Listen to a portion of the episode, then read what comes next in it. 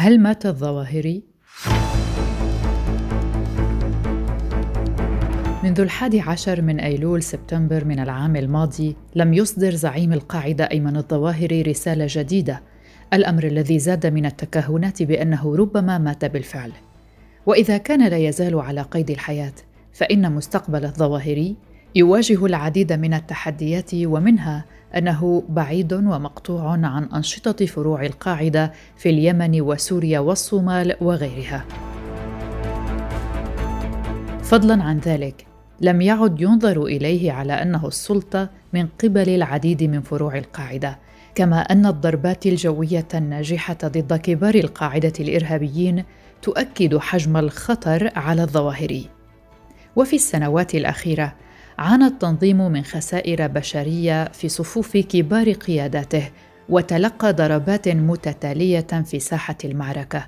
انعكس ذلك سلبا على القوى العاملة وعلى الموارد. وهذا الضعف يعني أن التنظيم عرف تمزقا من الداخل إذ فقد القادة المتعاقبون على رأس التنظيم حياتهم بعد تعرضهم لخيانة من زملائهم المقربين. بالعودة إلى موت الظواهري. أقل ما يمكن قوله هو أن الظواهري يعاني من مشكلة عميقة لا يمكن التغلب عليها. ولكن هناك عامل آخر قد يحدد نهاية الظواهري ألا وهو صحته السيئة.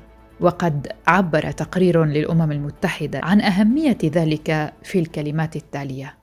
رغم أن تنظيم القاعدة لا يزال مرنا فإن صحة زعيمه وطول عمره وكيف ستعمل الخلافة أصبحت موضع شك. ونقلت شبكة سي إن إن العربية عن مصدر استخبارات غربي تفاصيل أكثر قليلا عن صحة الظواهري السيئة. ووفقا لما قال هذا المصدر فإن الظواهري لديه مشكلة في القلب وهناك احتمال في أن حالته قد تكون خطيرة. ويمكن أن تصبح هذه المشكلة الصحية أكثر حدة حسب الظروف التي يعيش فيها المريض. لذلك فإن الوباء العالمي لابد أن يزيد من المخاوف المتعلقة بصحة ظواهره إن الإصابة بمرض في القلب يجعله عرضة بشكل خاص للإصابة بفيروس كورونا. إذا كان بالفعل على قيد الحياة فلا بد أن يشعر الظواهري بقرب نهايته. هناك العديد من الطرق المختلفة التي يمكن أن تنتهي بها قصة الظواهر. إحداها ضربة من خلال طائرة من دون طيار كما حدث لكثير من كبار قادة القاعدة من قبل وقد يحدث له كما حدث لأسامة بن لادن والبغدادي بواسطة غارة جوية من الكوماندوز. ومن الاحتمالات القائمة أيضا أن يتم تسليمه من قبل طالبان أو حتى الاستسلام لمشكلة صحية. كنائب لأسامة بن لادن ثم كرئيس للتنظيم كانت هناك صفة شخصية تحدد قيادة الظواهر وهي اللجوء إلى الخيانة لتعويض عدم كفاءته. نسف الظواهر محاولات أسامة بن لادن لإحياء التنظيم ثم قاد مركبة القاعدة من محطة زوال إلى أخرى. الآن سيكون من المناسب لنهايته أن تأتي من أعضاء تنظيم القاعدة الآخرين بخيانتهم له. إذا كان بالفعل على قيد الحياة يبدو أن هذان هما الخياران الرئيسان لقصة الظواهر نهاية بسبب الخيانة أو الاستسلام للحالة الصحية السيئة في ظل ظروف الوباء التساؤل الذي يجب أن يكون في أذهان الجميع في القاعدة خصوصا في الوقت الراهن ماذا سيحدث للتنظيم إذا كان الظواهري مصابا بالفيروس؟ ماذا لو أصيب فعلا بفيروس كورونا؟ نستمع هنا إلى رأي الخبير في الجماعات المتشددة الدكتور حسن أبو هنية. أعتقد بأنه ثمة احتمال لا يزال الظواهري لم يظهر. نحن معتادين على الظواهر عادة في السنوات الماضية أن يظهر بشكل مكثف. كان بعض السنوات كان يظهر أكثر من 10 أو 15 شريط أحيانا مسجل وأحيانا مصور وبالتالي غياب الظواهر قد يكون بسبب آه، تفشي آه، وباء كورونا وقد يكون مثلا قد لقي حتى خصوصا أنه يعاني من أمراض مزمنة وهو في العقد السادس وبالتالي هذا آه، قد يكون حاضر. وإن كان يبدو أنه احتمال بعيد لصعوبة إخفاء خبر مثل مقتل الظواهري لأن نعلم أن الفروع الإقليمية للتنظيم سوف تدخل في حالة من التمرد وبالتالي النزاع على من يرث آه، الظواهري. لكن نعرف أن هناك ظرف آخر أن الظواهري في المنطقة التي من المتوقع أنه يوجد فيها بين أفغانستان وباكستان لا يوجد, لا يوجد هناك تفشي كبير للمرض لكن هناك صعوبة كبيرة في التحرك خصوصا بعد إبرام الولايات المتحدة الأمريكية اتفاق سلام مع حركة طالبان ومن ضمنها التخلص من تنظيم القاعدة. سألنا الدكتور حسن أبو هنية أيضا ما مصير تنظيم القاعدة في حال تم الإعلان عن مصرع الظواهر بواحد من تلك الاحتمالات التي ذكرناها؟ أعتقد أن تنظيم القاعدة في حال أصيب الظواهري بفيروس كورونا أو وفاته فإن التنظيم سيدخل في حالة من النزاع والتفكك وبالتالي لن يكون هناك وجود لتنظيم مركزي كما كان في ابان حقبه بن لادن لذلك التنظيم مصيره النزاع والتشتت والتفكك. اذا الخبير في الجماعات المتشددة حسن أبو هنية نوه إلى أنه في حال وفاة الظواهري لأي سبب فإن تنظيم القاعدة سينهار بشكل كلي وذلك لأسباب عديدة أهمها الصراع الذي ستشهده أجنحة التنظيم على خلافة الظواهري. إضافة إلى فقدان المركزية للتنظيم. باعتقادي بأن حالة تنظيم القاعدة حالة في أسوأ حالاتها. يعني أصبحت هذه المنظمة التي كانت تتمتع بهيكلية قوية وترابط تنظيمي وهيكلي إبان فترة بن أعتقد مع إبان حقبة الظواهري أصبح التنظيم يعاني من حالة من التردي والتفكك والانحدار. هو في مسير من الانحدار الدائم لا يوجد هناك أي آه، نشاط دولي للتنظيم إذا تابعنا هذا التنظيم وبالتالي تحول إلى مجموعات محلية متنازعة عادة وبالتالي لا يوجد هناك قوة للتنظيم. شاهدنا حتى بعد مقتل الرجل الثاني في التنظيم أبو بصير ناصر لوحيشي زعيم قاتل اليمن. لم لم نرى أن هناك أي رده فعل من قبل الظواهري والتنظيم المركزي وبالتالي يبدو الظواهري ويبدو التنظيم القاعدة المركزي في حالة من التلاشي والتفكك وهناك نزاعات بين هذه الفروع نفسها وهي بفعل الضغوط. يبدو أن هناك صعوبات كبيرة بالتواصل يعني لا نجد هناك أي قبول عندما تعين قاعدة استدعاء باطر في قائدا للتنظيم خلفا لأبو هريرة قاسم الريمي الريمي لا نجد هناك أي حتى آه، ردة فعل من قبل القيادة العامة وبالتالي أعتقد أن القاعده في آه، بقيادة الظواهري اصبح في حالة من الانحدار الدائم وهناك صعوبة في التواصل وهناك نزاعات مستمرة. في أكتوبر تشرين الأول الفائت أخبار الآن التقت نبيل نعيم الجهادي والقيادي السابق في تنظيم القاعدة والذي كشف أسرارا جديدة وقتها عن الظواهري قد تفيدنا مراجعتها اليوم. أترككم مع هذا التسجيل ونعود لنكمل حلقة اليوم من بودكاست في عشرين دقيقة. دكتور نبيل إذا سألتك آه، كيف تصف قيادة آه، أيمن الظواهري لتنظيم القاعدة؟ هو أيمن الظواهري طول عمري أعرفه قيادته الكارثية. بمعنى؟ حتى لما كان ماسك جماعة الجهاد. نعم. يعني هو يدخلك من كارثة لكارثة ومن نقرة لدحضيرة يعني. آه. معايا؟ يعني مثلا أنا أحكي لكم حاجة بسيطة جدا ما فضل. كنتش أحب أحكيها يعني. اتفضل. أنا مخزن جماعة الجهاد المخزن بتاع السلاح كان عندي. عندنا يعني عندك أنا فين؟ آه، في في أنا كان ليا بيت آه. في شبرا الخيمة من بابه. هنا في مصر يعني آه في ده, مصر. ده آه يعني المخزن قبل السادات قبل السادات. آه آه. فكان المخزن بتاع السلاح بتاعهم عندي. حتى آه. لما جم ياخدوا ذخيرة عشان قتل السادات خدوها من عندي يعني. هو المخزن بتاعهم هو مش بتاعي بس أنا اللي مخزن لهم الحاجة يعني. فجه في يوم أيمن قال لي إحنا عاوزين خمس علب طلقات 9 مللي. بقول له ليه يا دكتور؟ عاوزهم ليه؟ ده قبل السادات. أوه. كان في حاجة اسمها أحداث الزاوية الحمراء. قبل السادات يعني. فقال لي في إخوة هيروحوا يسرقوا محل دهب بتاع مسيحيين. قلت له يعني أنتوا جايبين مخزن السلاح عندي ومجندين ظباط ومجندين إخوة. فعشان تروح في الآخر تسرقوا محل دهب أنا يا عم خد المخزن كله أنا مش معاك. طلع في الآخر هتطلعوا حرامية. قال لي قلت له لا أنا مش هديك حاجة أنت كده هتورطني. لا وهتعرض حضرتك معاهم. آه قلت له أنت كده هتورطني أنا مش هديك ولا طلقة. آه. أنت روح اشتري لهم وتحبس أنت. قال لي لا ده مش هيتحبس. قلت له قلت له مين قال لك إن مش هيتحبسوا ده ألف ب هيتحبسوا وهيعترفوا بالتفاصيل وكل حاجة. المهم ما رضيتش أديله حاجة.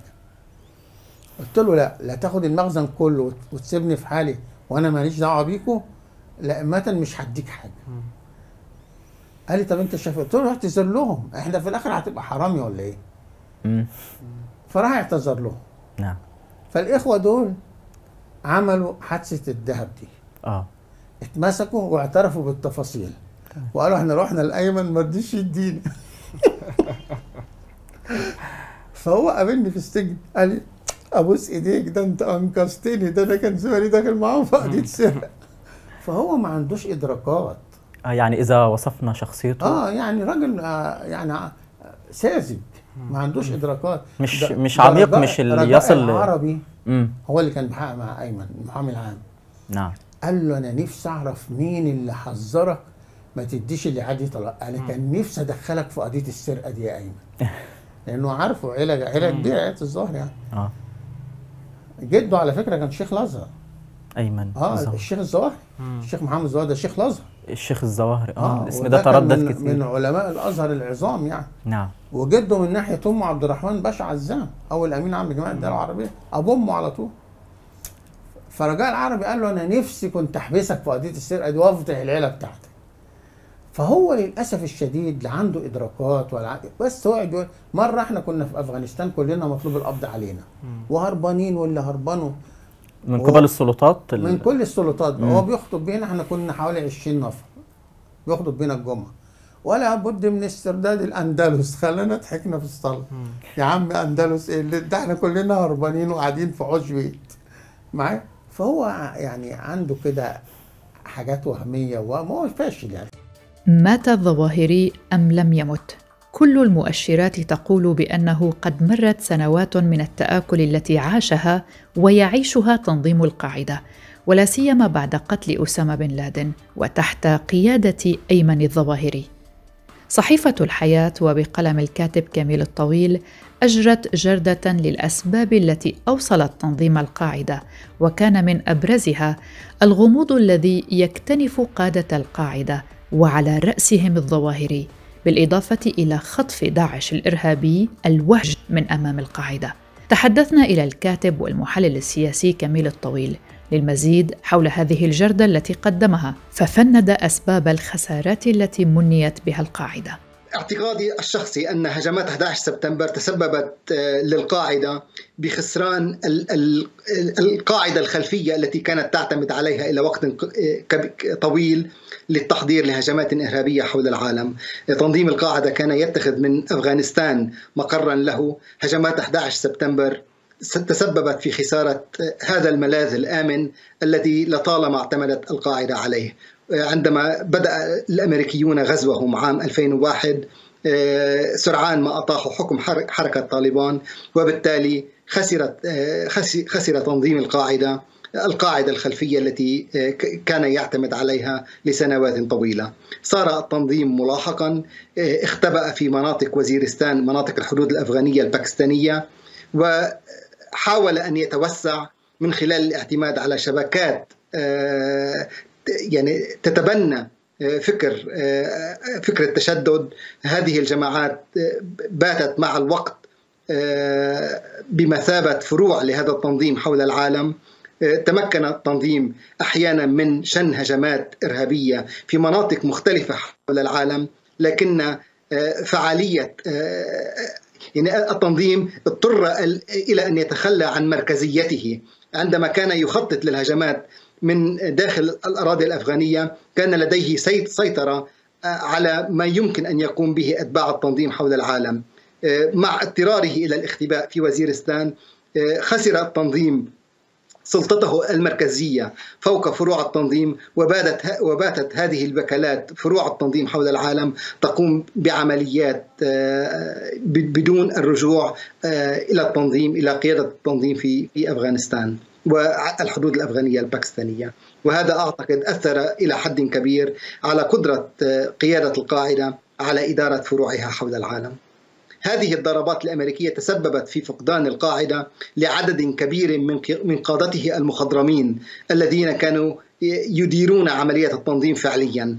آه، كنا نسمع آه، كل بضعة أسابيع بمقتل قيادي كبير في تنظيم القاعدة. وبالتالي وفي نهاية المطاف وصل الأمريكيون إلى زعيم زعيم التنظيم نفسه أسامة بن لادن عندما قتلوه في ابو أبو اباد عام 2011 الذي حصل بعد هذه الخسائر التي مني بها التنظيم أن بعبعا آخر ظهر في ساحات المنطقة وهو بعبع داعش.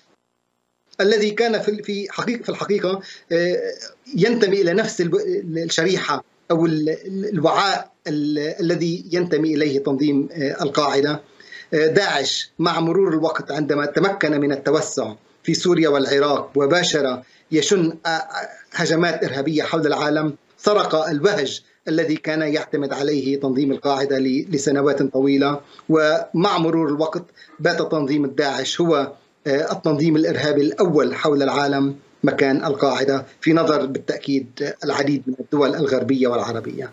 فيما كان ظهور داعش الضربة الثانية للقاعدة أشار الكاتب السياسي كميل الطويل إلى سوء تواصل بين قيادة القاعدة والفروع التي بقيت نشطة على خلاف قيادة القاعدة التي أصبحت عاجزة تماما عن تنفيذ أي هجمات. قيادة القاعدة في وزيرستان لم نسمع أنها نفذت مباشرة عمليات آه، ضخمة حول العالم منذ سنوات طويلة. آه، أعتقد أن الهجوم الأخير الذي نفذته قيادة القاعدة آه، وكانت بالفعل ضخما هو هجمات التي حصلت في لندن هجمات تفجيرات مترو الأنفاق والباص في لندن عام 2005 وهذا بالطبع حصل قبل مقتل أسامة بن لادن. ولكن منذ ذلك التاريخ فشلت قيادة القاعدة في تنفيذ أي هجمات آه، ضخمة حول العالم.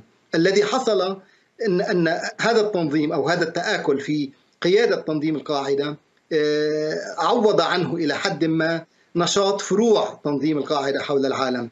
آه، هذه الفروع شنت هجمات ضد أهداف مختلفة في مناطق عدة من مناطق انتشارها سواء في دول الساحل الإفريقي أو في الصومال ممثلة بحركة الشباب وفي مناطق أخرى.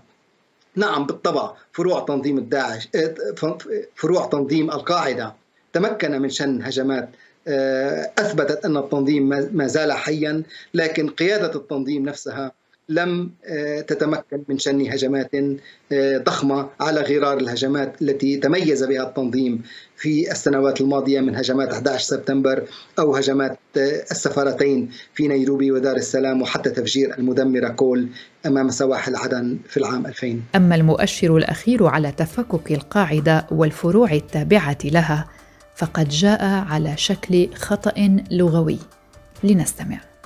فوجئ الباحثون الذين يحللون بيان رثاء القيادة العامة لتنظيم القاعدة الإرهابي بوفاة زعيم القاعدة في شبه الجزيرة العربية قاسم الريمي بالإشارة إلى خليفته حيث بدا الأمر وكأنه خطأ إملائي خطأ سيكون صغيرا لأي شخص آخر ولكنه سيكون خطأ بارزا لعالم الجهاديين قدمت القيادة العامة في جزيرة العرب الزعيم الجديد للقاعدة في جزيرة العرب باسم أبو خالد باطرفي إلا أن الاسم الصحيح هو خالد سعيد باطرفي فاسمه الكامل خالد سعيد الباطرفي وهو معروف أيضا باسم أبو مقداد الكندي فكنيته ليست أبو خالد. وتأخذ وسائل الإعلام التابعة للتنظيمات المتطرفة وأتباعها هذه الرسائل على محمل الجد كل كلمة وكل علامة ترقيم من المفترض أن تعني شيئا وبالتالي ليس من السهل تجاهل هذا الخطأ باعتباره خطأ غير مهم. فعلى الأقل هذا مؤشر على مدى تفكك القاعدة المركزية والفروع التابعة لها فأصبحت العلاقة بينهما أضعف وأضعف. على مستوى آخر فإن الخطأ يثير تساؤلات حول الوضع الحالي لتنظيم القاعدة المركزية وهل الظواهر على قيد الحياة وهل هو مختف بسبب وباء كورونا أو بعض الأمراض الأخرى بسبب عمره المتقدم وضعف صحته؟ ومن يتعامل مع الظواهر هذه الأيام وبخلاف زوجين من الأسماء الضعيفة لشخصيتين مصريتين من بقي في مركز تنظيم القاعدة؟ استمعتم إلى حلقة اليوم من بودكاست في عشرين دقيقة. يمكنكم متابعة باقي حلقات البرنامج على تطبيق بودكاست. ومن خلال منصاته المختلفة كما يمكنكم الاستماع لهذه الحلقات عبر موجاتنا العاملة في كل من سوريا والعراق واليمن وليبيا وعبر موقعنا الرسمي الآن دوت إف إم. من مختلف دول العالم. في الإعداد والتقديم كنت معكم براء صليبي. إلى اللقاء.